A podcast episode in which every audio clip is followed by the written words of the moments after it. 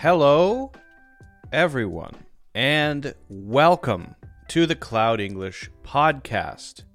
Today we're going to be talking about humor. That's right, it's not going to be a funny podcast. I'm not going to be humorous, I promise you. I won't say a single funny thing, but we're going to be talking about humor. So, right at the top of the show, just a few things I'm going to go through the objectives for today, what we're going to talk about exactly, and then give a few other notices and updates just as a heads up. So, it's Friday, November 4th, 2097, and I hope you have a fantastic weekend planned ahead. But if you're watching this on replay, just so you know, you can watch or listen. So feel free to, in the links in the description, check out the podcast page where you can find links to listen on Spotify. You can listen on uh, Apple Podcasts. You can listen on Google Podcasts. Wherever you find podcasts, you can do that some people like to do other things as they as they listen and so i i think that's fantastic okay so wherever you happen to be watching or listening i would appreciate if you could show your support where buttons allow that to happen whether it's a like button or a subscribe button or a five star rating or whatever it is that would really be appreciated show your support for the channel if you appreciate or enjoy the podcast. Uh, today we're going to be talking about humor uh, or things that are funny, but I'm not going to be doing it to share just what I think is funny. I'm going to be doing more of an overview today of different styles and forms of humor. And we're going to be doing an overview with some with some videos. I'm going to be playing little clips and sections and talking about this particular style and form it won't be comprehensive 100% because that would require probably an entire course, but I will do my best to give you a, a good idea of American forms of humor. Then we're going to look at a few puns. Now, you may be rolling your eyes, but that's what you're supposed to do with puns. When we talk about puns, I want to also bring in advertising. So, in a lot of advertising, you will see puns. And it's not that they're funny, but it's meant to sort of catch your eye and get you to sort of uh, maybe click on something. So we're going to look at a few examples of that in uh, in website marketing copy, and I want to talk about the connection between that and puns. And of course, I will explain what the heck a pun is. Of course, of course. And for those watching live, if you have questions or concerns or you want me to explain something, please just let me know, whether it's grammar, culture, idioms, pronunciation, word differences, phrases, whatever. Ask away, I'll do my best to answer. Once we get through puns, I will talk through, uh, or I will rather get to the questions and do my best to answer. Is there anything else here at the top of the show? Um, yeah, I think there is. So, uh, what, what, what, what, where am I? Oh, yeah. If you want to join our newly formed English learning community, it's more of an English immersion community just to have conversations and share stuff and chat. Right now, for now, it's more of a casual space. You can join that for free on Discord. That should be in the links in the description. So, free uh, English learning Reddit. Not Reddit. What am I saying? Discord. I'd like to do a Reddit as well. Um, just so you know, it's kind of taking shape over time, so it doesn't have a very concrete form or specific interaction. Excuse me. Or specific interactions, um, but uh, you can just chat there for now eventually I want to bring in other teachers. I want to do a buddy program. I have a lot of ideas that I'd like to that I'd like to try. Okay? So that's pretty much it. I think we can get into our humor styles. Humor is a tricky subject. It really is. Um, what people consider to be funny varies dramatically by personality. It varies dramatically by culture. For example, in the UK, humor tends to be a bit more sarcastic and maybe a bit more absurd, and we'll talk about absurdist comedy. I mean, there's a huge range there as well, but it tends to be a bit more sarcastic than American humor, which is maybe a little less sarcastic and emphasizes more the punchline, the joke, right? That you're supposed to realize and then laugh at. We're going to look at both of these, but we're not just talking about specifically UK and American humor. I want to give you a broader picture, okay? We're going to actually watch some clips because I want to give you a slice, a window into humor that you can hopefully use as a starting point to start exploring more, okay? So, we're going to we're going to start with stand up. Now, stand up is just a form of comedy. Okay, so comedy is stuff that's supposed to be funny, and there are so many different styles of stand up. There are dry comedians, and they just talk like this and they don't express anything and they say very funny things, but without a lot of expression, right? There are comedians who do uh, prop comedy where they bring up a bunch of things, physical objects that are supposed to be funny. There are impression comedians doing stand up. It's called stand up because they're standing up with a microphone. And they'll do impressions of other people, right? They'll sound like or look like other people. There's also comedians who do just one liners. One liners are just little jokes, little jokes, one after another. It's so many different styles of stand up. So I want to give you just a sense for that before we get into what we could call improv, okay? Probably the most well known, or one of the most well known one liner stand up comedians is Mitch Hedberg. He's passed away, he's no longer alive, but his his comedy is fairly iconic for being very uh, not driven by his personality so much, but just one joke after another after another right? There's a, a, statement and then what's called a punchline. And the punchline is the thing you're supposed to laugh at when you realize what he's saying.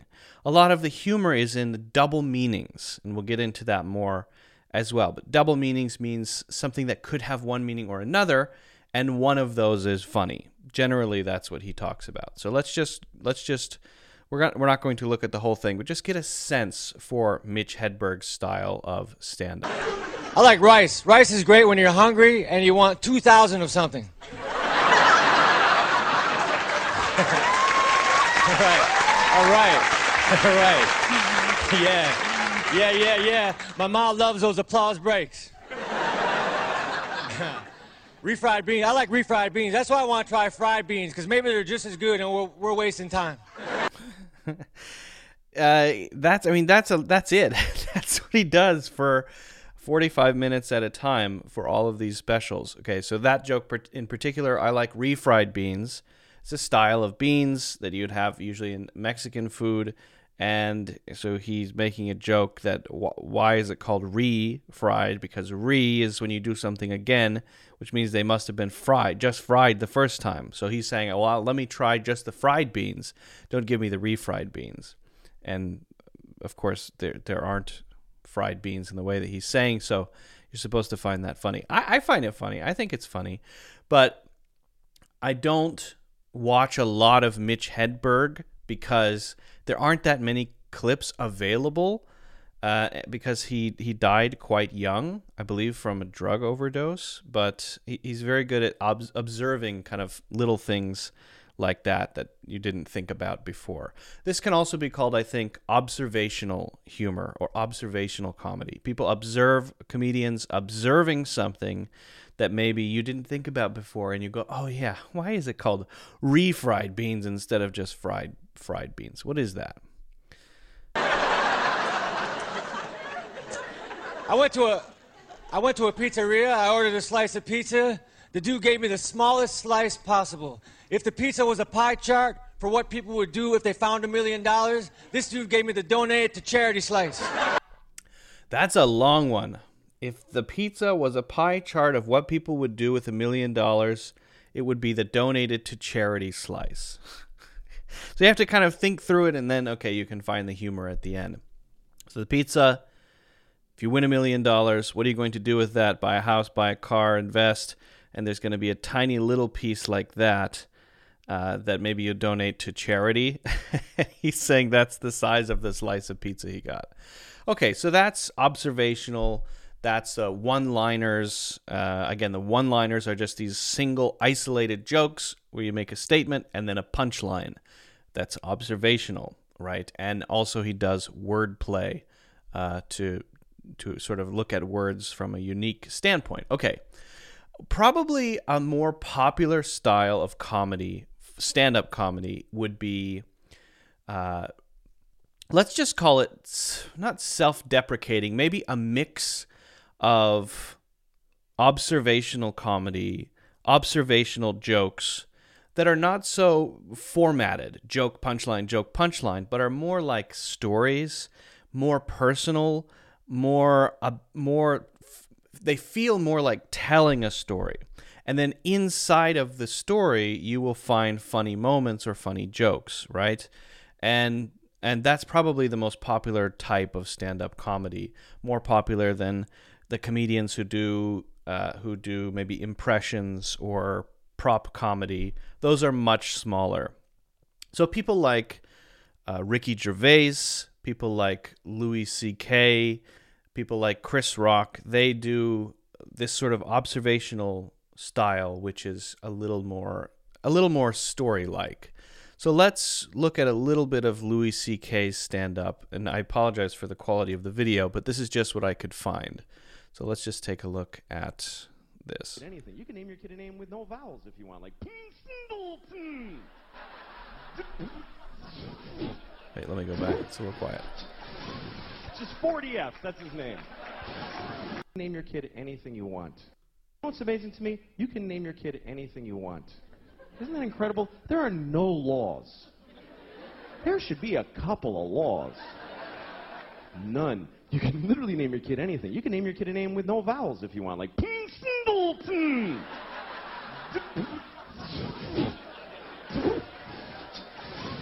Just 40 F. That's his name.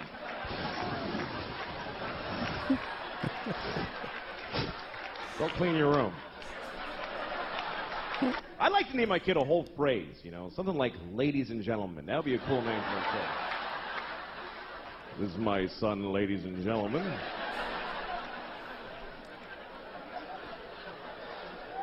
Then when he gets out of hand, I get to go, ladies and gentlemen, please.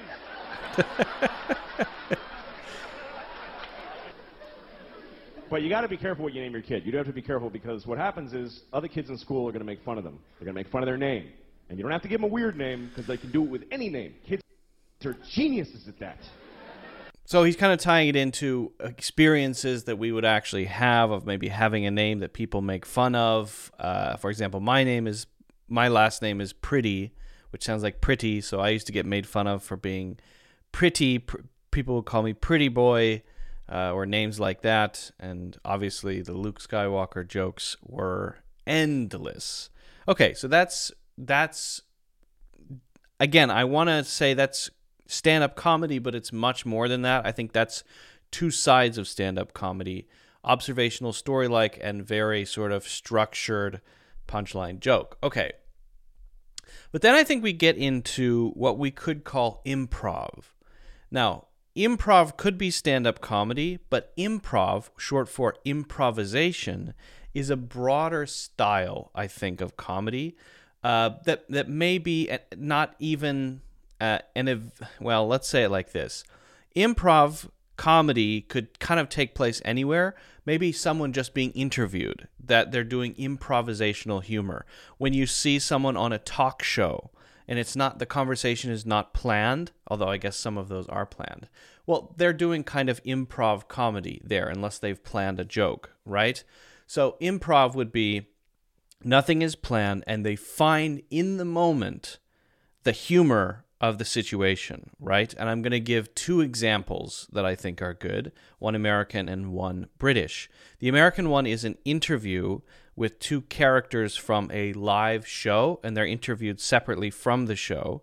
And the improv is really good. They come up with a lot of really funny stuff. And the other one is from a British quiz show. So quiz shows are popular style of show, is a popular type of show in the UK.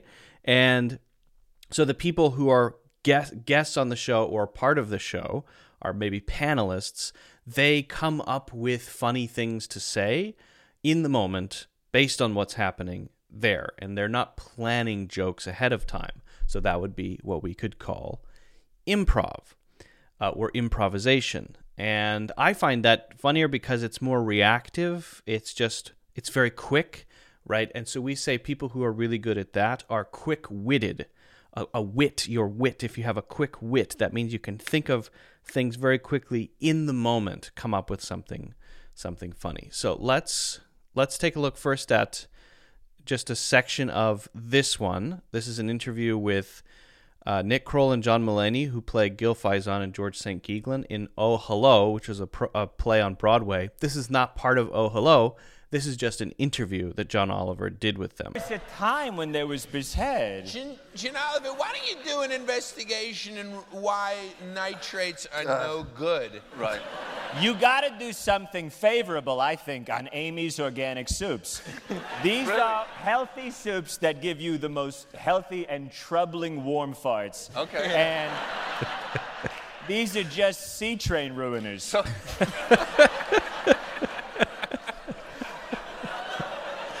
You ever, you ever, You ever let a, ruin a a wet C lentil train? soup fart go? Going from 42nd Literally. to 34th, John Oliver? Does anyone Some- ever eat lentils or chickpeas and go, these agree with me? Yeah. And there's some like 15 year old Puerto Rican girl on the train sitting next to you being like, you are dying inside. Uh, C train ruiners, they're talking about farts there, uh, if you didn't catch that. Uh, these two characters are sort of old school New Yorkers in the play, and so they're actually younger guys. I think they're in their 30s, but they're playing older guys.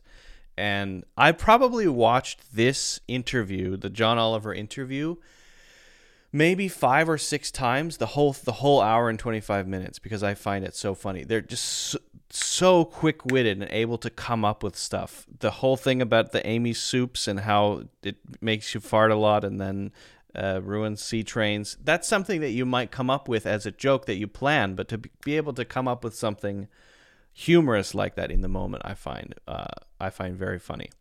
The other one is a British quiz show that I mentioned, and this is called Would I Lie to You? Also, a great show. I like to watch this one too. It's really funny. The two main characters are the two main guys. They're always there every single week, and they're on opposite teams. The teams you have to come up with lies and explain them. So it's a very it's it's a funny show. I learn I watch it because I want to learn about and understand British cultural references because I know I'm lacking in that area because I'm not from the UK. So to to learn those things, to get a sense for those things, I I watch British quiz shows quite a lot actually. this is my favorite one, Would I Lie to You, because it's really funny. And the guy in the middle is Lee Mack. He's probably the best at it, I would say. Ooh, possession. Right. There should be a box under your desk. Um, would you first of all read the card out and then take the possession out and pop it on the desk? This is the set of keys I carry around with me every day. I know what every single one is for, apart from one. So he's never seen these keys before. He uh, the part of the game is that you're given something and it might be true or it might be a lie. In this case, is a, I think it's a lie, but he has to come up with and explain what these keys are, but he has no idea what they are. So he has to make it up on the spot. Okay. the box back on the floor. Just take us through the, the set of keys, Lee, in your own time. Please don't feel you have to It's rush. not say in his own time. It's it's all of our time, really. Isn't it? But okay, carry on. So now I've got three keys that look very similar, so I have to put those little things on to, to, to give you the different Yeah. colours.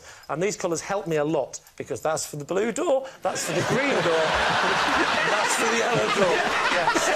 Now, I'll never forget because the blue door is blue, the yellow door is yellow, and the green one is my next door neighbour, Shakin' Stevens. Uh, what lies behind those doors? So that's my Yeah. front Yeah, door key. yeah. And that's which blue. genuinely is a blue door, my Okay. front door. Okay? Okay. The green one genuinely is my next door neighbour's key, but it isn't Shakin' Yeah. Stevens. Yeah. I'm not an idiot. It's Howard Jones. And the yellow one, the yellow one is um, the key for the door at the back Yeah. of the house. Now this this one, that's that's the, the, the key for the front door, the the, the bottom lock. Uh, what do you call that? Bolt, bolt. Yes, I wish I could. If you didn't catch that, that is a double meaning. Uh, he's saying the do- the lock to the bolt. He's trying to think of the word. So bolt is that the big lock that you use, sort of the serious heavy lock that keeps the door shut and locked. But when she says bolt, he says, "Yes, I wish I could," because there's a double meaning of bolt. Bolt means to run away quickly because he ever I think everyone knows he's lying and he's just trying to come up with something in the moment uh, because he's never seen these keys before and so he's he's kind of recognizing that by saying I wish I could run away right now because I don't want to be trying to explain what these stupid keys are. This, this, this unusual looking key, that's for the money chest. money chest. That's for a small tin that we keep some, some money in. Right. And, and some things that we don't want the kids to see. Why don't you want the kids to see money? And what else There's don't other you want things the in kids there. I don't see? mind them seeing the money. Yeah, It's yeah. the other things I don't want them to see. Like What- what? the remains.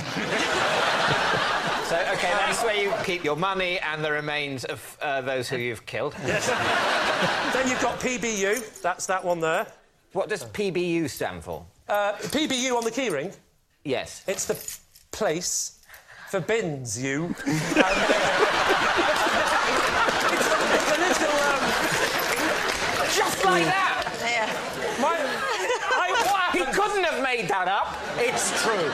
We've got one of those outside little shed things you're supposed to put the bins in to make it look tidy. And my wife constantly comes out and says, There's a place for the bins, you! And to help me remember, that's the key, I put PBU on the thing. So you give yourself the job of remembering the night before the bin men are coming to go out, unlock these bins. Every time you go to put some rubbish away, you unlock the bin. No. This is none of this. Because the shed that the bins are kept in doesn't have the lock, the gate leading to the shed that the bins are. What's going in these bins? My wife creating things more of the bins than me. All right, so that's the idea.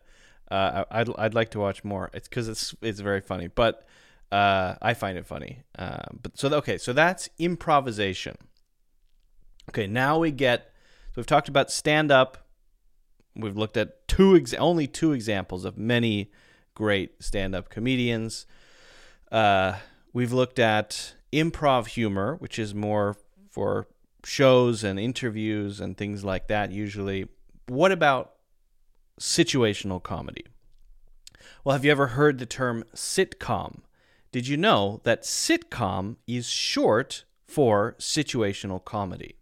And these would be shows that are always on TV. Uh, Friends, Big Bang Theory, Seinfeld, Modern Family, these sorts of shows, okay? These are sitcoms. Now, they have a specific style, format, that 70s show, all of those. There are tons and tons of them. They're on all the time. They're always making them. I think because they're something that's easy to watch. They're very cheap to make because I think they are because they have you know one set, a house, and not that many other things that they need to build. So it's not that expensive. Maybe um, I think it's because I think it's because people just like to sit on the sofa and not think too much, right? Because with the I don't know Louis C.K., you might have to do a little more work to appreciate the humor. Sitcom is very sort of obvious humor. I'll speak personally. I find most sitcoms not funny at all. Zero percent funny. Big Bang Theory is the least funny show I think I've ever seen. There's not a single. I've watched quite a bit of it because other people have made me. Not a single funny thing has happened in that show. in my opinion, just my opinion. And I find the same thing for most sitcoms. So I'm I don't like sitcoms because it's too obvious. It's too set up. The jokes are too forced. The humor style of sitcoms is kind of it's kind of unique. It's just here's the life situation and there are just little snarky, maybe sarcastic comments here and there. And those sarcastic comments are the things that are supposed to make you laugh. There are a few exceptions. For example, Seinfeld would be a great show, I think, that's close to a sitcom, but actually funny. It's a good show.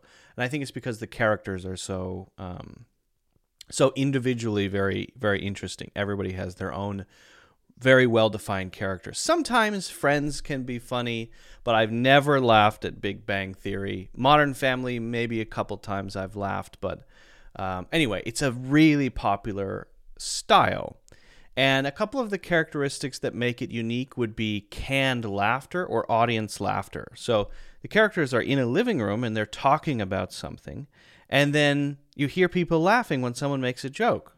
What are they in the house? Yeah, they're actually in the house. So for some of them, they have a live studio audience.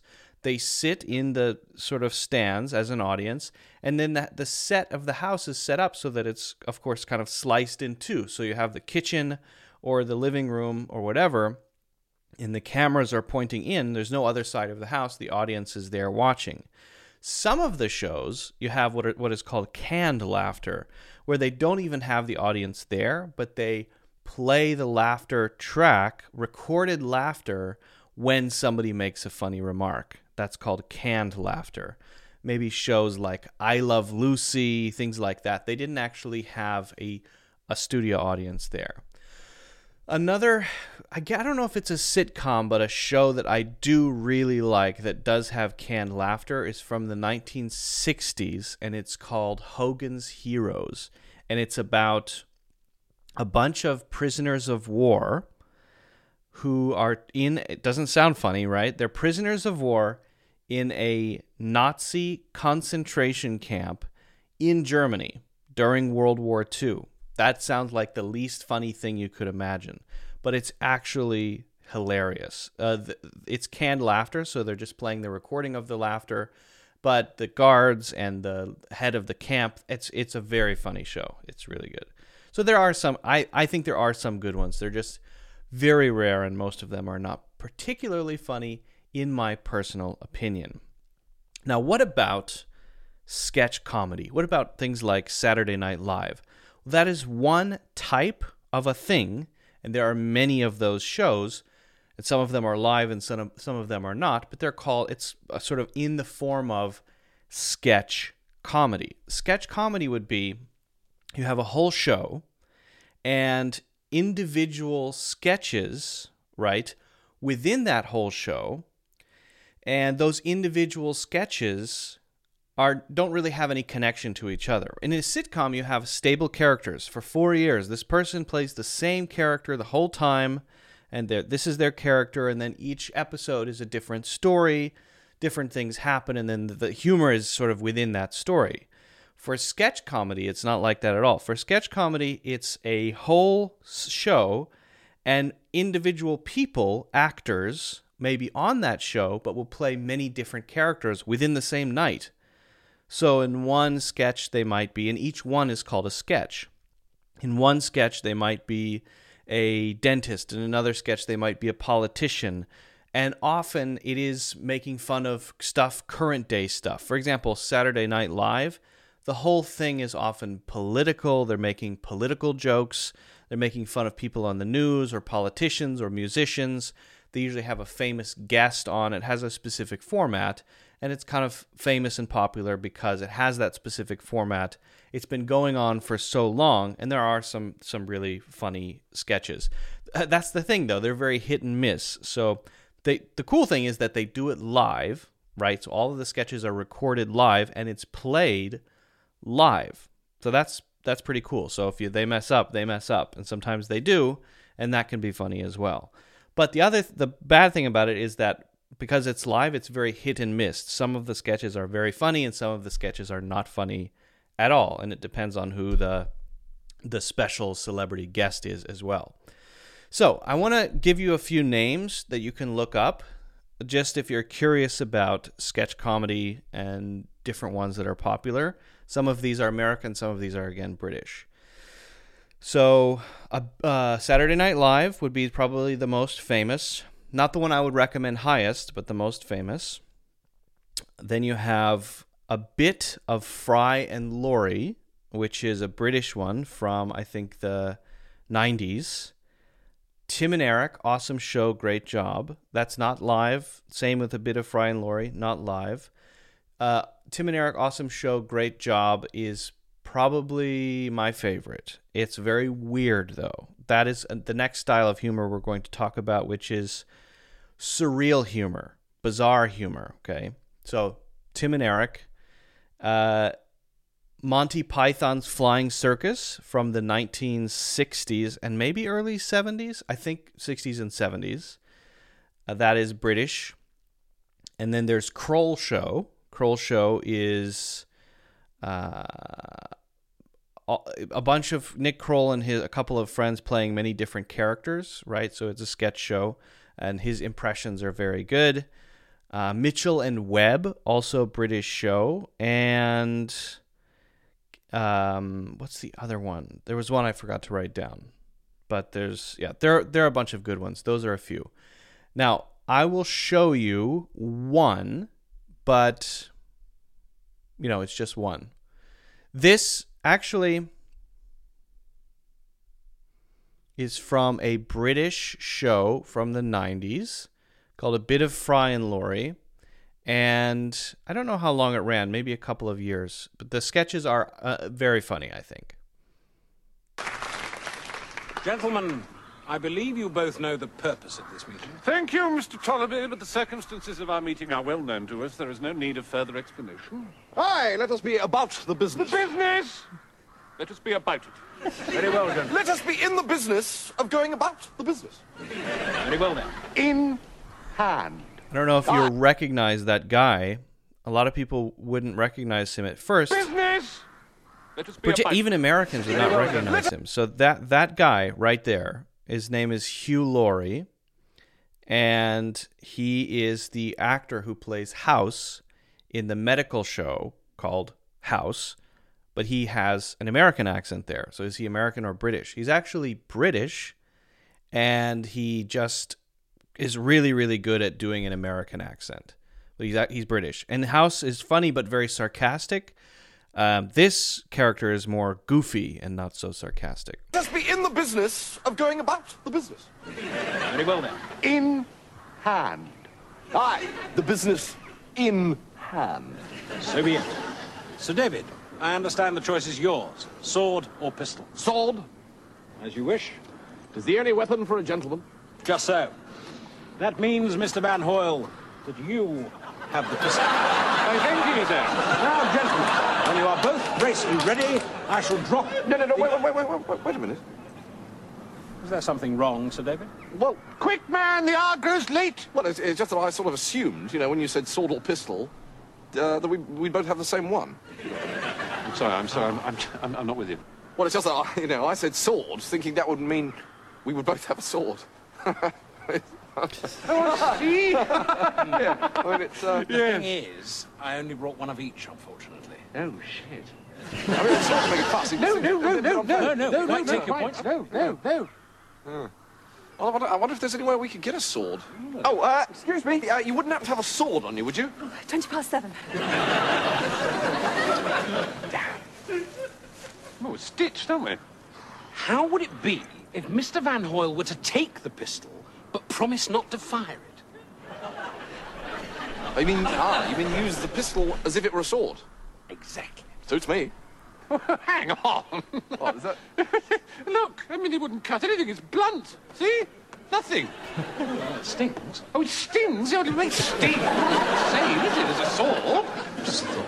A crap one, if I may say so. No, you see, no, no. What we need is something that we've got two of. Uh, I've got two brothers. No. Oh, I'll tell you what. Ha! Matches. What, do you mean set fire to each other? Well, it's better than nothing. Oh, no, I've only got one left. Bear with me. I have one last idea up my sleeve. Well, a handkerchief? No, Sir David. Two handkerchiefs.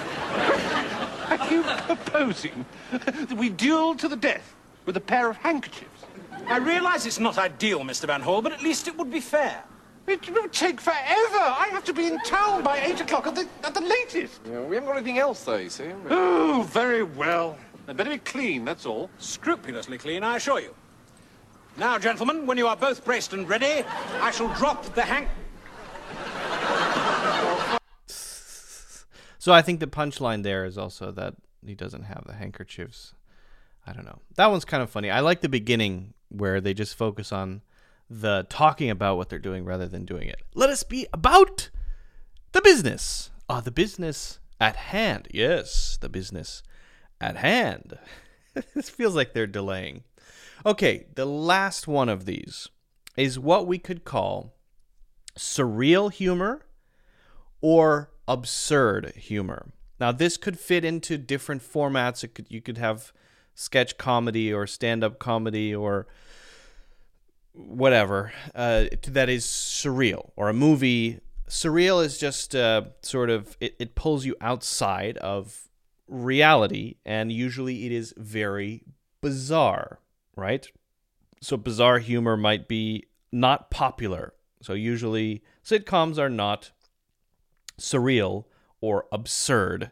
Usually they're fairly ordinary situations.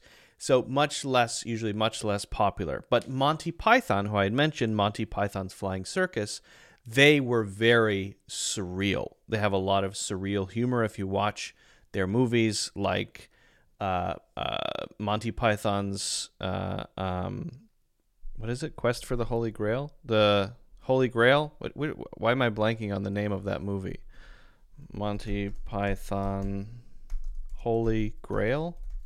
Monty Python and the Holy Grail. Okay, not Quest for the Holy Grail. How could I forget that? How in the world could I forget? So, surreal humor is this sort of. Um, it's just bizarre. It's weird and it's funny because it's bizarre, but it's not for everybody. A famous scene from Monty Python and the Holy Grail would be when King Arthur meets the Black Knight and they have to fight. Uh, so let's watch a small clip of that, and then one from that's I guess we could call sketch comedy that I'll show you as well. You fight with the strength of many men, Sir Knight. I am Arthur, King of the Britons. I seek the finest and the bravest knights in the land to join me in my court at Camelot. So anyway, they start fighting.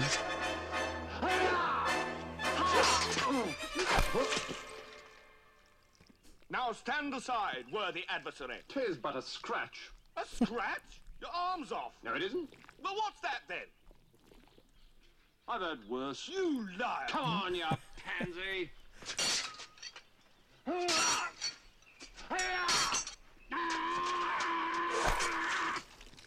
Victory is mine. We thank thee, Lord, that in thy mercy. Come on, then. What? How about you?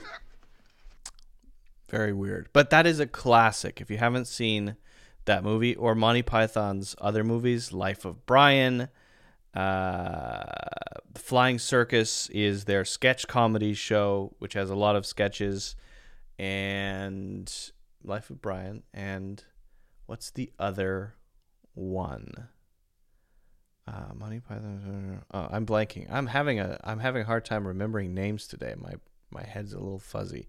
Okay, the last one, which would be an American version of sort of surrealist, absurdist humor, would be would be check it out with Dr. Steve Brule.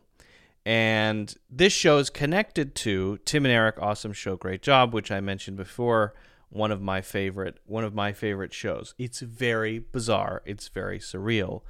This show is styled in it's styled like a cable TV show that plays at 3 in the morning. It's styled like a very very low quality show that's intentional. They make it look like it was produced with very bad cameras, and it's it's it's supposed to look like it has that look. But this is John C. Reilly. This is a an Oscar-winning actor who's playing this character. So it's kind of a, a weird contradiction, and he doesn't talk about the character either. Uh, he won't talk about Steve Brule. The actor won't talk about Steve Brule, but it is him, and uh, it's weird. And the characters that they interact with, usually they don't know that they're on a TV show. They don't know that they're dealing with this crazy, crazy man who's not really a doctor, and he's kind of just very childish and and perhaps uh, uh, not particularly intelligent. Church.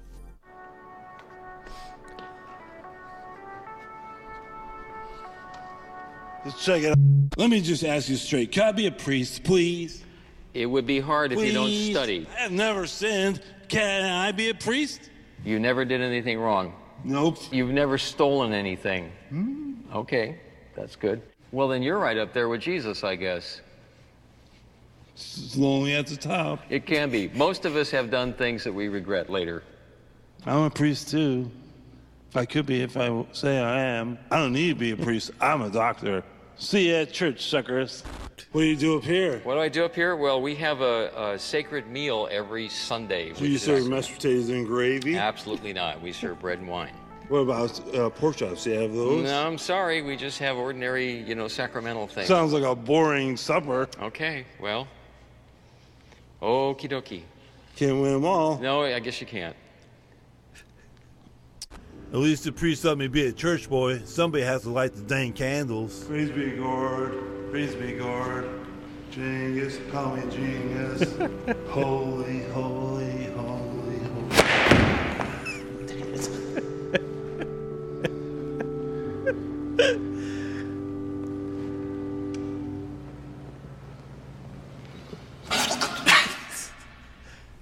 What if you were sick? Anyway, so that's check it out. Uh, check it out. It's a good one. There are many others as well. So I know this is not complete, absolutely, but I just wanted to give you a general overview of some of the different styles of humor and how sort of the forms that they take in, in sketch comedy, stand up, and, and this is by no means a complete sort of overview. Uh, uh, but I want to just give you a sense for it because I think it's important to understand the the context of a lot of this and the, the maybe cultural background. If you have any questions about this, though, feel free to let me know. Check out some of those or none of them, whatever you like. And don't forget to hit the like button and subscribe. Okay. Now we w- I do want to get into puns and, and wordplay, but before we do that, uh, I want to see if I have missed any questions, and also ask if you are interested in improving your English. If you're working on speaking skills, grammar skills, writing skills, email skills, pronunciation skills, you can check out my full courses in the links in the description. You can sign up for a monthly membership to get access to all of the courses for a month, or a yearly membership to get access to all of the courses for a year. If you sign up for the yearly membership, you also get a one on one evaluation with me. I will give you an assessment and give you sort of an idea of where you are, your starting starting place. Okay? A one to one sort of assessment. We can do it as a Skype call or a Zoom call or whatever. Uh, let's see what else. Yeah, you can also pick up a free course in the first link in the description. Natural English Conversations. That course, which is a one hour course, is I think a good introduction to my English learning content. So feel free to check that out as well. Okay. Now, we're going to continue on this. We're not going to be talking so much about humor per se, but I want to talk a little bit about. Um, I want to talk a little bit about puns, and not to tell you that puns are supposed to be funny necessarily, but to, to show you how puns work because you will see them in things like marketing and you will see them around. You will hear them in dad jokes, you, you you hear them, you see them, right? So, first of all, I think we can define what is a pun. What is a pun? I guess we could say that a pun a pun is a kind of joke or statement that is based on a double meaning, right? And it's usually something that people, when they hear it, they don't laugh out loud, but they will kind of roll their eyes, right? We don't like to admit that puns are ha ha funny. So instead, we say that puns can be a little bit cringe. Ugh. But we have to admit that maybe sometimes they're clever. So there's some cleverness in puns because puns are based on usually some kind of double meaning of a word, right? So there's some cleverness there. But then typically, because they make us cringe, we may roll our eyes and say, oh, okay, another pun. My grandfather is the master of puns. His puns are funny because they're not funny. He makes these puns and he knows that they're not hilarious in sort of the traditional sense, but he knows that. And so he says it knowing that, and which is funny. So puns can become funny almost because they're not funny. So you get the appreciation of the cleverness, but then also a sort of meta humor based on the knowing that the person who said it knows that it's not funny and they decided to say it anyway. I think that's how it works. Anyway, he's a master of, of puns. Let's just look at a couple of examples. And then I want to talk about how this links to other things that we see out there and how even big companies will use puns in their marketing and in their uh, in the copy for their products, okay? So, this is Reader's Digest, a pretty famous uh, publication, and this they have this whole giant list of puns, and you can see the categories here. We've got puns, we've got coffee jokes, cute puns, doctor jokes, Easter jokes, family jokes, kids jokes, marriage jokes, mom's jokes, old age jokes, bad joke, bad puns, cat puns, corny jokes, daily life jokes, dog puns, food jokes, funny stories, knock knock jokes, math jokes, money jokes, one-liners, blah blah blah blah blah. They have a bunch of them. Knock knock jokes may be a different category we can talk about another time. But let's just let's just focus on puns, and I do want to check out what what the heck a bad pun is because I think I'm pretty sure all puns are bad. Let's see what examples they provide here. Okay. Question: What happened to the guy who sued uh, who sued over his missing luggage? He lost his case. Uh, mm, so bad. It's so bad. So a case is. Uh, do I have to explain this? The legal case is is what you have, and you could win or lose if you're being sued or you're suing someone. You have a case, and then if you win, you win your case. That is a legal thing that happens. But then also you have another meaning of the word case, which is like a suitcase, right, or your luggage my my my suitcase that I have my stuff in. So the double meaning is there what what happened to the guy who sued over his missing luggage? He lost his case. He lost his case because his luggage is missing. So he, it's just another way to say our luggage is missing or it could be ha ha ha about the legal case. Okay, not funny at all. How did you get hit on the head with a book? Says Hal. Ha- uh, Sal I only have my shelf to blame. Oh, that's so bad. Oh my god. So that one's based on the slight difference between self and shelf, meaning that it's because of the shelf, but my shelf sounds like myself. It makes my it gives me a headache. It hurts my brain these how bad these puns are. Uh what did one blade of grass say to another about the lack of rain? Answer I guess we'll have to make do. Oh. Uh, okay, so dew, D E W, is the sort of water that you get on the ground in the morning. But make do means to, well, just figure out what we can do with what based on what we have, right? I guess we'll just make do if something bad happens, right? It's a drought, so we'll just have to make do. But the double meaning is make do means make water on the grass. That will mean that we won't have, or we won't have the negative effects of the lack of rain. Anyway, so those are some three, some three. Those are three puns. Uh, and the, here's what I want to know: if these are puns, and these are this bad, that's kind of the charm of puns, right? Is that you read those and you just roll your eyes and think, "Oh my god." so stupid, right? But you have to admit, okay, there's a clever little word game in there. We call call that word play, right? This word play is kind of interesting at least, but we roll our eyes and sometimes that makes it again funny. But it's again usually funny because of who says it. That's why often these puns are called dad jokes. So it's funny that dads flipping burgers on the barbecue are saying these jokes because we we know that maybe they think they're being funny. And because they think they're being funny with these dad jokes, that's not funny. But because they think they're being funny, that's funny, right? That's why dad jokes are funny. Okay, what about bad bad puns? Groan out loud with these bad jokes. I thought the last ones were.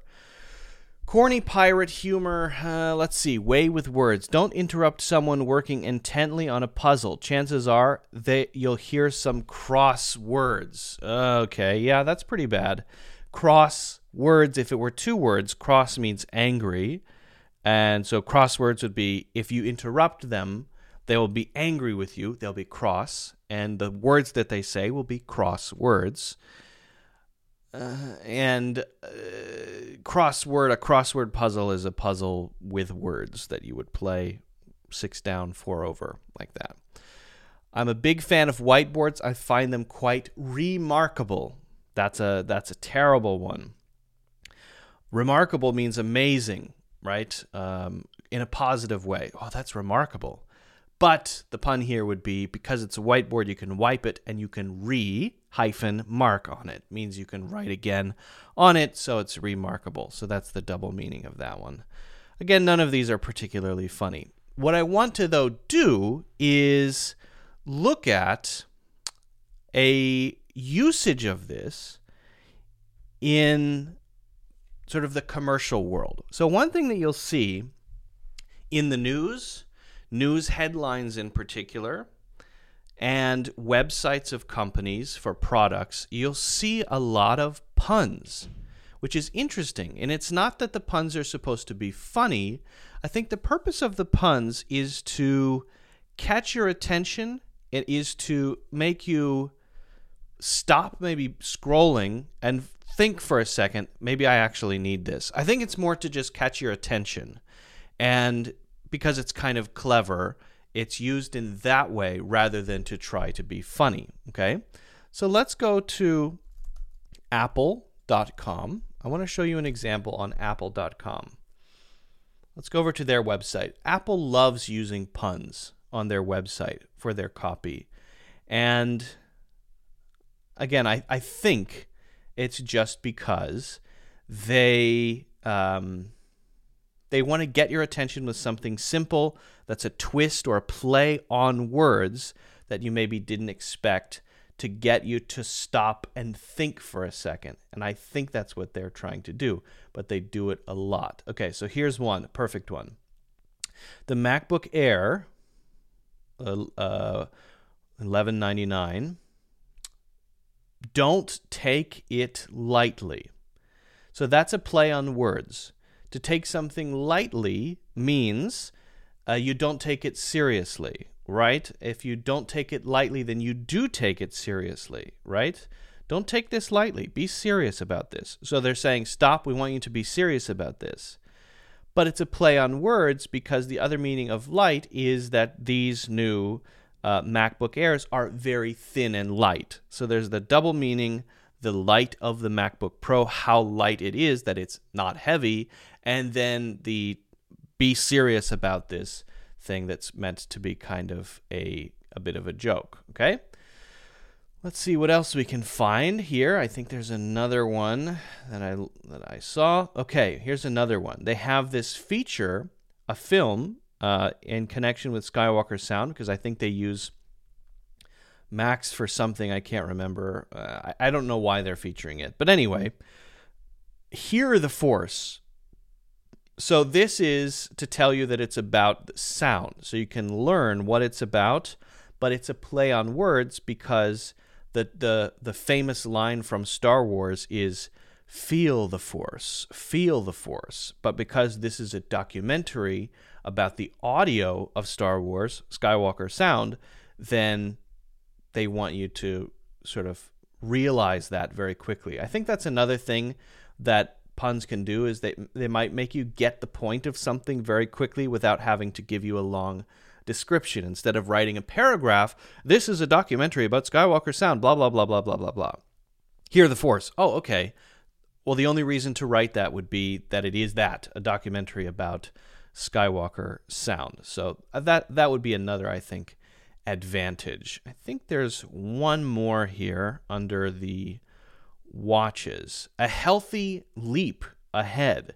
So the Apple Watch Series 8, a healthy leap ahead, only $399. By the way, I think that's a pretty good price. That's that's relatively inexpensive. Did they lower the prices? Wow. So, two meanings of leap ahead. One meaning of leap ahead would be that uh, the technology is advancing. This is a major leap ahead in technology. This is a gigantic leap ahead.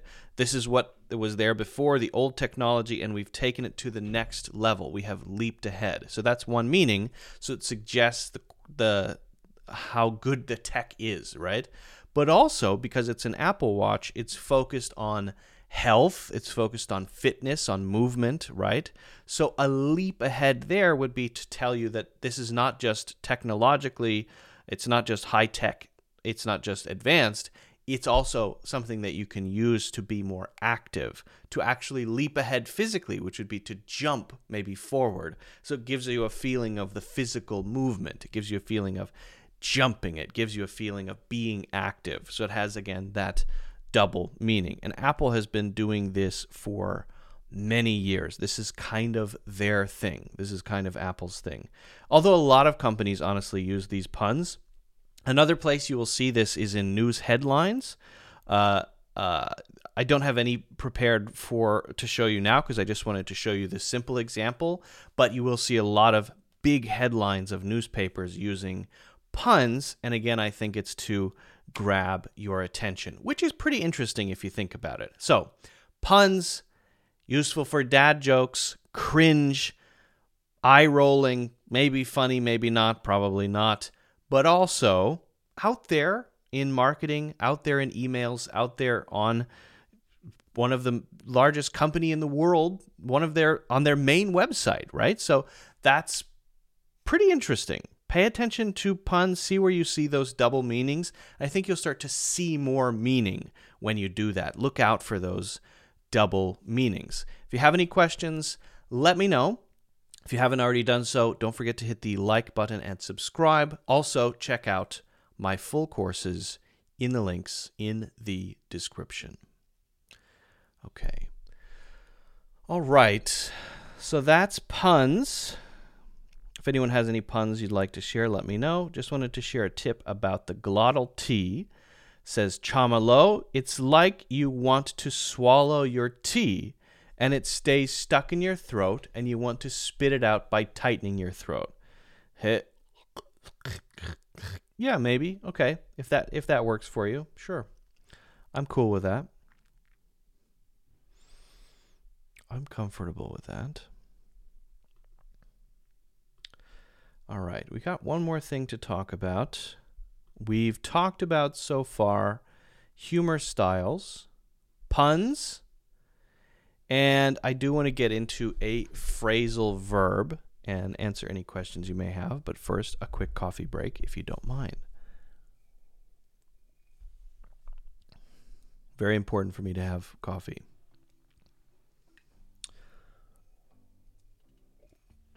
The weather is getting colder.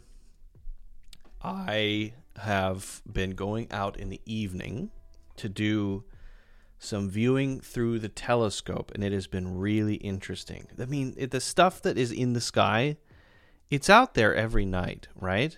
It's always there. But you don't, because it's so small and you, you're not really paying attention to it, right? But when I got a telescope, I started to, it suddenly made me realize that when things are there and when they're not there. For example, when I first got it, the moon was in a phase where it's not visible for about a week. And I didn't, I never really processed, oh, the moon is not there until I wanted to look at the moon. And then I wanted to look at the moon and the moon was not there. So that made me sort of be curious about about the patterns, be curious about the cycles, the phases of the moon. Why is it there? Why is it not there? What are the different phases? Waxing and waning, gibbous and crescent, all of that stuff. It's it's really interesting to learn about, but also because you can actually look at it up close and see it. So recently, now that the moon is back, I've been looking at well, I had been looking at planets like Jupiter. You can see the coloration, the the the lines on Jupiter, which are the uh, Coriolis uh, uh, uh winds pushing the atmosphere in opposite directions, and also the big, the great spot on Jupiter, the big red spot. You can see it through a telescope, which is really interesting. The other thing that's crazy is how fast they move. You don't think about it moving, but when you're looking at it through a small viewfinder, it's actually moving pretty quickly, and you have to track it across the sky. It's the Earth that's moving, but well, they're all moving, but the Earth is the thing making it move across the sky more quickly, and that's um, it's it's I don't know. I never really thought about it much or focused on it before, so that's kind of kind of cool. Um, I've been doing that recently. I took some videos and of the moon. I think I think it's pretty interesting to do. You can see on the uh, if you go to the the Discord um, on the Discord, I posted a couple videos of the moon. You can see on the line between the the bright part and the shadow where the moon is dark for a crescent moon.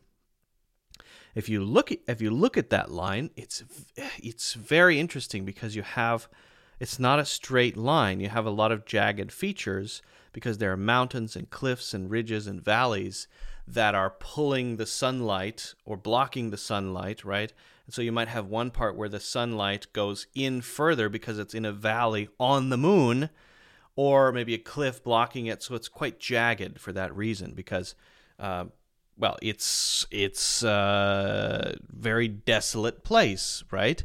And so it's a lot of sharp lines. It's not very fuzzy. You don't have trees and plants and things like that making it kind of very a smooth line. You have these hard features, cliffs and valleys and mountains, and that's because the the moon is desolate, and it's it's really interesting. I'm learning a lot. I don't know much, but I'm learning a lot. It's very cool. Oscar, hello, welcome. so we're going to get to our phrasal verb, and um, and then we will uh, then I'll ha- I'll answer any questions you may have. Okay.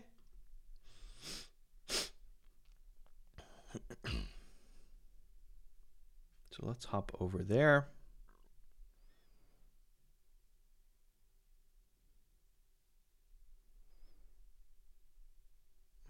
over here. Great. I might need this as well, so let me turn this on just in case I actually need it.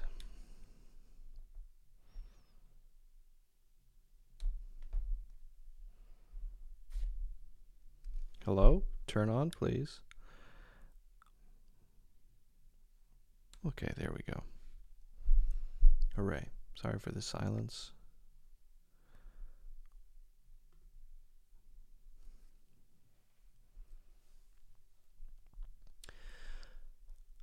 You've probably heard the phrasal verb get away. What's the first meaning that comes to mind when you hear it?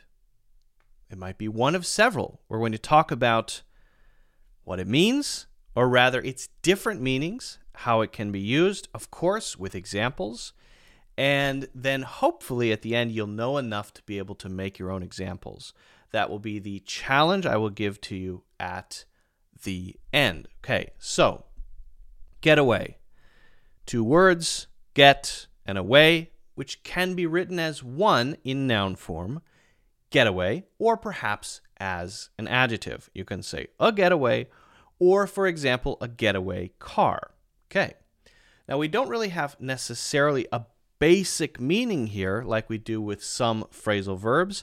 I think here we just have different meanings and uses, and I've grouped them really into three parts. And the first one we're going to talk about is similar to leave. Okay, so we're going to read through the examples and then make sure we understand the sort of nuances for how this works. Okay. I can't handle all this stress. I need to get away for a few weeks. We had a nice weekend getaway for my birthday. It was relaxing. I had to get away from the party for a few minutes to call you back. Okay. Now, we're using the first two in a similar way and the third one a little bit differently. I can't handle all this stress. I need to get away. Okay. So, what is get away? Is it from work that I need to get away from? Not necessarily. It may be that this is my normal routine. I'm just going to make normal routine as a circle going to work, coming home, watching TV, making dinner, whatever you do normally. Okay. From that situation, I need an escape. I need a break. So this is similar to saying an escape, not like a dangerous situation, but just to escape a current situation or a break. You're exhausted, you're tired, you're stressed, you're frazzled. You want to exit this for a little while. It's not that you want to leave forever, but maybe take a two week vacation, go to a resort, hang out by the beach, and then come back, and then everything will be better. Okay, well, that's pretty normal. I need to get away for a few weeks, is often what we say when we talk about wanting to take a vacation because we feel burdened, stressed, uh, or pressured by work, uh, or we're just burnt out on what we've been doing, burnt out on the routine. And when we do that thing, we might call it a getaway. So a getaway, a getaway as a noun here, a getaway as a noun is the thing that we do. Often, though, getaway, a getaway, a weekend getaway, is used for something small like a weekend. If we had a getaway and it's three weeks long, maybe not. It might be more common there to say a vacation, right? It would be okay, it's fine. But I think it's more often used for something very short, very quick, and usually something fun, relaxing. We wouldn't use business trip for getaway. We wouldn't say, oh, yeah, I had a business getaway. Probably not, unless the purpose of that is with your team relaxing. Maybe it's uh, an off-site and you want to team build, right? And you want to hang out with your team, drink mojitos, and maybe talk a little bit of business. That might be a work getaway. But usually we're talking about relaxation, having fun, okay? It was relaxing. What was relaxing? Getaway. So let's call that something like a little trip. A little trip. Okay, I had to get away from the party for a few minutes to call you back. I'm at a party. I see someone calls, but the music, doo, doo, doo, doo, it's very loud, and uh, people are talking to pe- me. People are walking up to me and having conversations. So I need to leave, maybe go out to the street where it's quiet, and then call you back. This is not the same as escaping necessarily or taking a break. It's that I just have to go away for a short period of time from an obligation or something that I am engaged in in order to do something else, right? I'm I'm doing this thing, I'm at the party, I'm obligated to be here, I'm engaged in being here, but then I have to say, okay, hold on, take a quick break, leave for a few minutes, make a phone call, and then come back. So, there, getting away would be maybe people not noticing me or maybe uh, escaping from my social obligations, people talking to me. Do you think we could get away for a few minutes to just buy some snacks? I don't like any of the food here. Let's see if we can get away for a few minutes. So that feels very different than using it to talk about a vacation, even though the ultimate meaning is similar in the sense of leaving what you're currently doing. Okay. Now, how about perhaps the meaning that you thought about first when I asked you the question, what comes to mind when you think or hear of getaway? Getaway from Oh, get away from those loose wires. It could be dangerous. We should probably get away from the construction area. Why do I have from here to what happened? Maybe some weird autocorrect thing going on here? That's bizarre. Okay, let me actually let me fix that quickly. That's it's very strange that it's twice in a row. What happened there?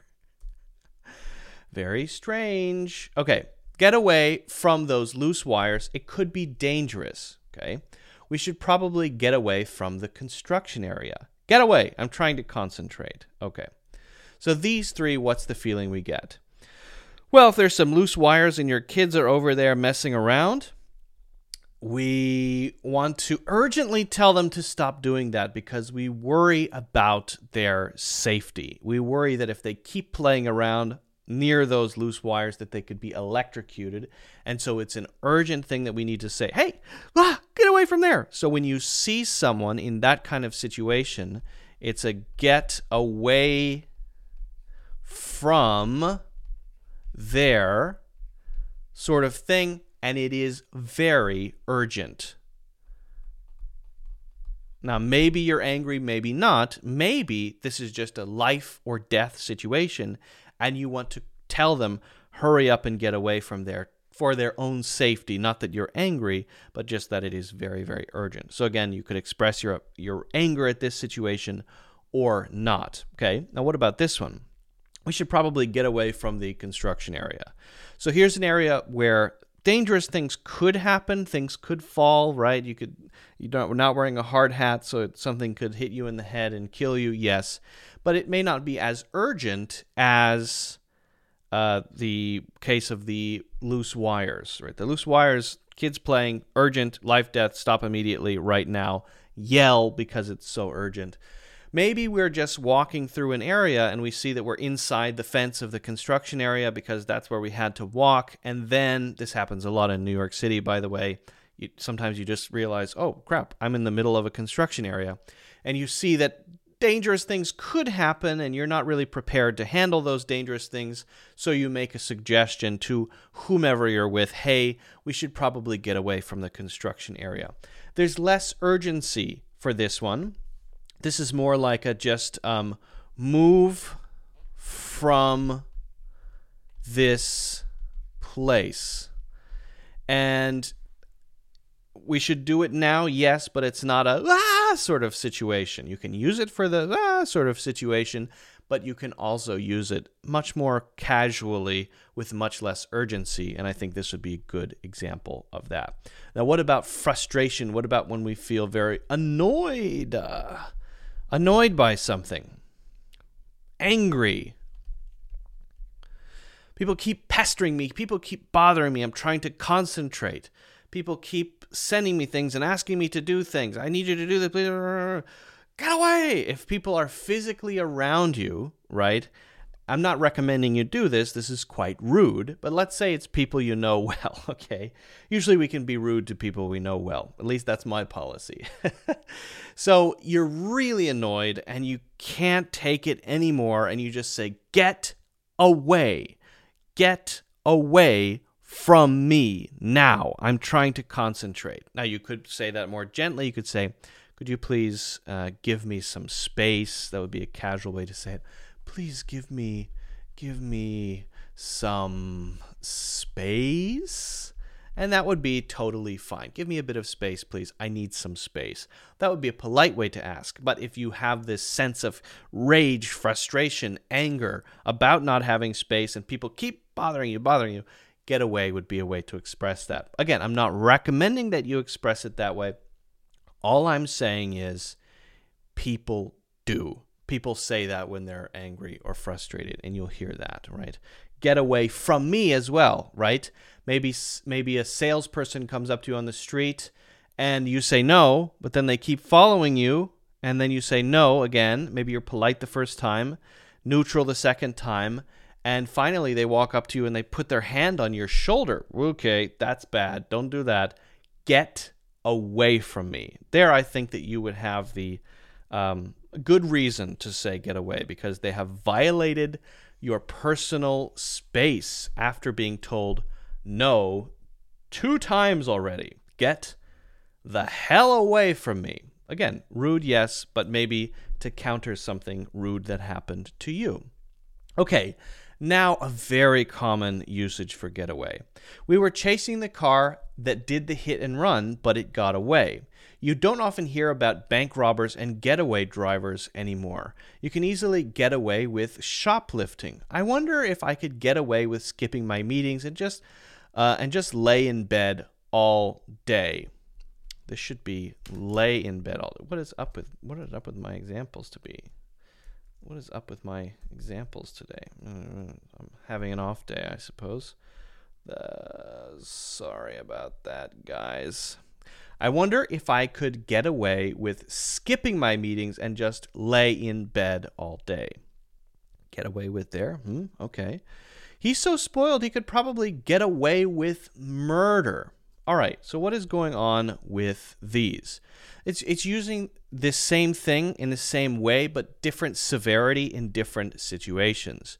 We were chasing the car that did the hit and run. Okay, so a car hit another car and drove away and I decided to chase it so that I can see the license plate number and write that down. But before I could see it, the car drove very quickly. I couldn't catch up. It went through a green light. I had to stop at the red light. It got away. That means it avoided responsibility. It avoided being caught. It avoided consequences, right? If you avoid consequences legally or you avoid consequences in some other way, you get away from whoever is trying to catch you. And often, if you just talk about that thing itself, we would say just get away with it. But different levels of severity, because that could be a legal consequence. Someone commits a crime like a hit and run, and they get away from me, so I can't see them, but then they also get away with it, and the it is the hit and run. Okay, so that's a legal thing. But then you could use the same phrase to talk about parents and their kids right? A kid is not supposed to do something, they do something. Maybe go out late at night, it was their bedtime, teenagers going out with friends, didn't get caught in the morning, I got away with it. That means I didn't get caught breaking the rules that I was supposed to follow, so I succeeded in doing a bad thing, so I got away with it. Okay, so that's how we would use it for that. You don't hear about bank robbers and getaway drivers anymore. So here, getaway, again, using it as an adjective, notice that it is one word G T A W A Y, getaway, getaway driver. What is a getaway driver? The driver that helps you get away. Back in the 1970s and 80s, you'd see those TV shows, 30s, 40s, 50s, 60s, 70s. The bank robbers run out of the bank with the bags of money. they get in the car, and the driver, who's a really good driver, helps them get away from the scene of the crime and hopefully get away with it if we are rooting for them as the heroes, even though they're anti heroes because they're criminals. They got away with it, and the driver who was in the car is their getaway driver. You don't hear about that often anymore. I don't know if it's that people are not robbing banks anymore or if they're just doing it in a different way. I have no idea.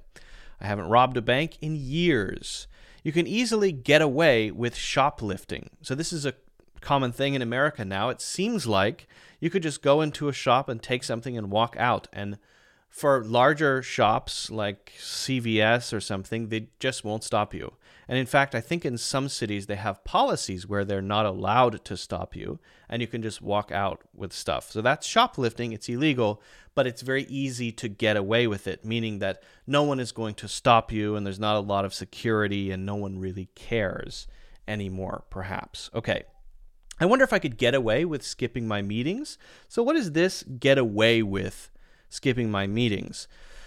Is it illegal to do that? Is it against some rules? Well, no, but I am supposed to attend the meetings. I'm supposed to be there. And if I get away with not doing that and I lay in bed all day, that means that I can avoid it without negative consequences, right? So you could even say that about your run. You were supposed to go on a run today. You were supposed to go to the gym today. I think I could get away with not going to the gym for one day. I think I could get away with having one slice of pizza. I think I could get away with uh, maybe skipping the gym. So, get away with that means you're avoiding some consequences that you hoped or you hope don't happen. So, getting away with having a slice of pizza would be able to eat that slice of pizza without gaining weight perhaps or uh, noticeably noticeably gaining weight. Or getting away with mi- skipping a day at the gym means because you work out so much every other day it's not going to be very noticeable or a big deal if you miss one of the days at the gym right? So you can use it for that sort of personal commitment to yourself as well. It's very flexible. It's it's very useful in this sort of situation. He's so spoiled he could probably get away with murder. Now this is an exaggeration, but it is a pretty common expression to say someone could get away with murder when you want to emphasize how free someone has it or how little the people responsible for that person care or how much people love this person uh, and so they're willing to forgive anything. If you want to emphasize that, we often say he could get away or she could get away with murder. That could be parents who spoil their child. Whatever you want, we will never punish you. You can have anything. So we say uh, he doesn't have any negative consequences if he does the wrong thing. They don't enforce it, so he could get away with murder. But you could also say that with adoring fans of someone. They love him so much, they would never criticize him. Even if he did something wrong, they wouldn't be angry about it. He could get away with murder. It's just a common expression, specifically, could probably or could get away with murder to mean whoever would hold this person responsible would not do that if this person did do something not good, not necessarily murder, but that's the most extreme example, so that's why it's used. So, those are the most common ways to use get away, get away with. Those three. What I'd like you to do is try to make several examples on your own. You can send those to me in the comments, or if you like, you can put them in the community Discord under the sub- the challenge submissions. Okay. So if you haven't joined the Discord already, you can find that in the links in the description. That is free, a community that we're just starting to build. So feel free to join and post your examples in that section of the Discord, in that channel, or again, you can put them in the comments. If you haven't already done so, don't forget to hit the like button and subscribe. And of course, check out my courses in the links in the description. If you like, you can start with a free one, which is the first link in the description Natural English Conversations. Okay, um, we've got some questions here. Bro, you wrote before, I had to get away from that party. Can it be used as I had to get away from that party instead? I had to get away. I had to get away from that party. Can I had to get away from that party? I had to get away from. Aren't those two things the same? Aren't you asking me the same? I'm looking at both of them. I had to get away from that party. I had to got oh got you have got there. I'm sorry, I missed that. No, it should be get. To get. Infinitive form. Get not got. Uh, if you're talking about it in the past tense, you would say I got away from the party, but then you wouldn't be able to use had or to. Luke, I'm currently learning English. I don't know why you put it in quotes there, but I'm not gonna. Hold on. Better not mow my yard. I don't want them to mow my yard. Some people's outside. Some the the mowing guy is here, but he's mowing my neighbor's yard, not mine. Good. I don't want him to. Um, I'm learning learning quote unquote learning English, but I'm not going to need it for a while, so I'm just consuming English content every day instead of studying quotes heavily. Do you find any problem with that? I absolutely don't. I have no problems with that. Nuh-uh. I think that's a pretty good strategy. Maybe just keep doing that. Hey Luke, any difference between buy time and bide time? Do you have uh, do they have the same pronunciation? Ah, that's a good question. Hmm. Ja. Ja, ja, ja.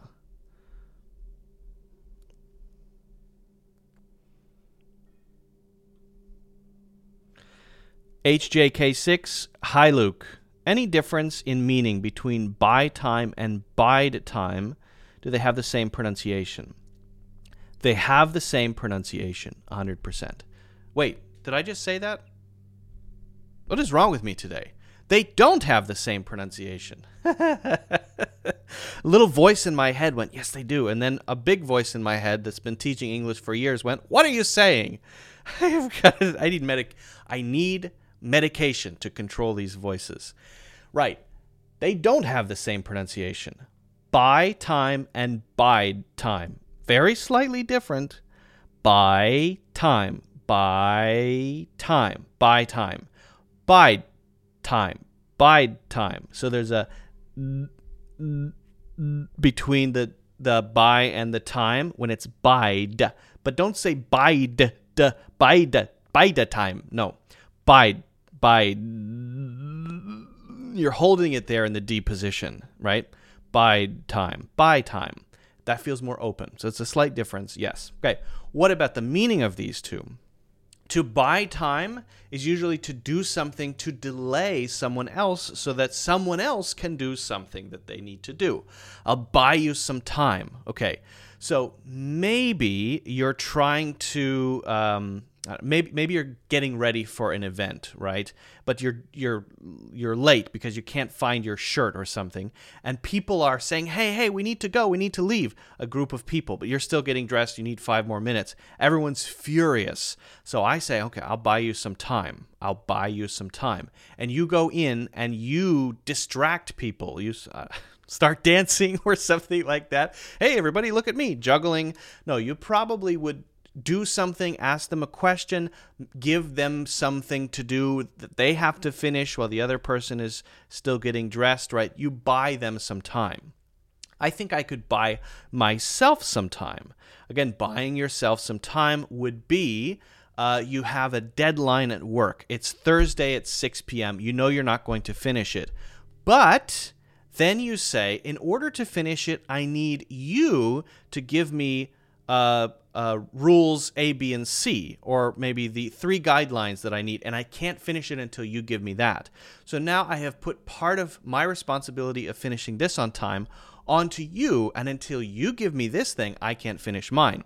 So you can't come to me and say, hey, you didn't finish because I told you yesterday that you have to give me these three things that I need in order to finish, and you haven't given me those things yet. So I bought myself some time. Not necessarily a great strategy always, but that's what that might be.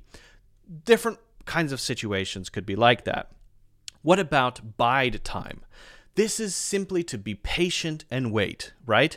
You don't want to rush into a situation. You don't want to rush into uh, maybe responding to something. You don't want to rush into reacting to something. You're just biding your time. I'm just biding my time. Meaning, I'm waiting and being patient because I know what the final result is going to be, or I'm waiting and for the perfect time. An investor might say that, right? Yeah, I know Bitcoin is down, but I'm biding my time and I'm going to maybe put in another million dollars right before I think it's going to go up. I know it's flat right now, but it will go up. So, biding your time is this sort of thing. Maybe responding to someone. I'm biding my time because I think they're going to think about it and then actually apologize to me. And once they apologize to me, which I think they will do, that's why I'm being patient and silent now, then I will say, what I think. Then I'm going to express how I really feel, right?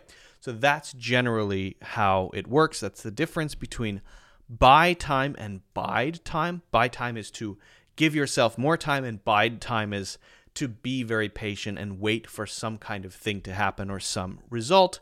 And again, the pronunciation is slightly different. Okay, is this live stream will be downloaded on YouTube? Well, um, you can. Uh, yeah, it will be available on YouTube. That's right.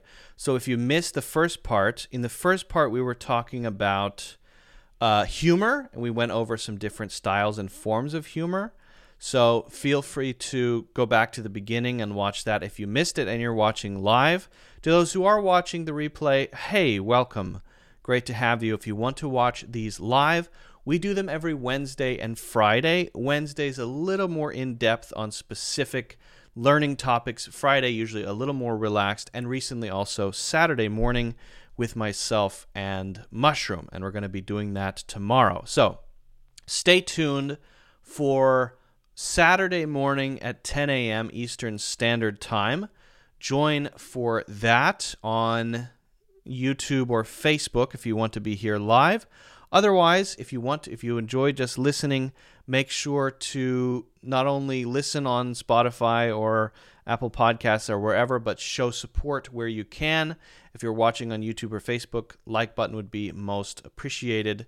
Of course, you can check out the free course Natural English English Conversations in the links in the description. You can join the Discord community which is free. If I didn't get to your question, I apologize, but I will be able to answer those hopefully next Wednesday, which is when we will be back. So I hope you can join for that. A lot of things planned for then. In the meantime, I hope you have a fantastic weekend.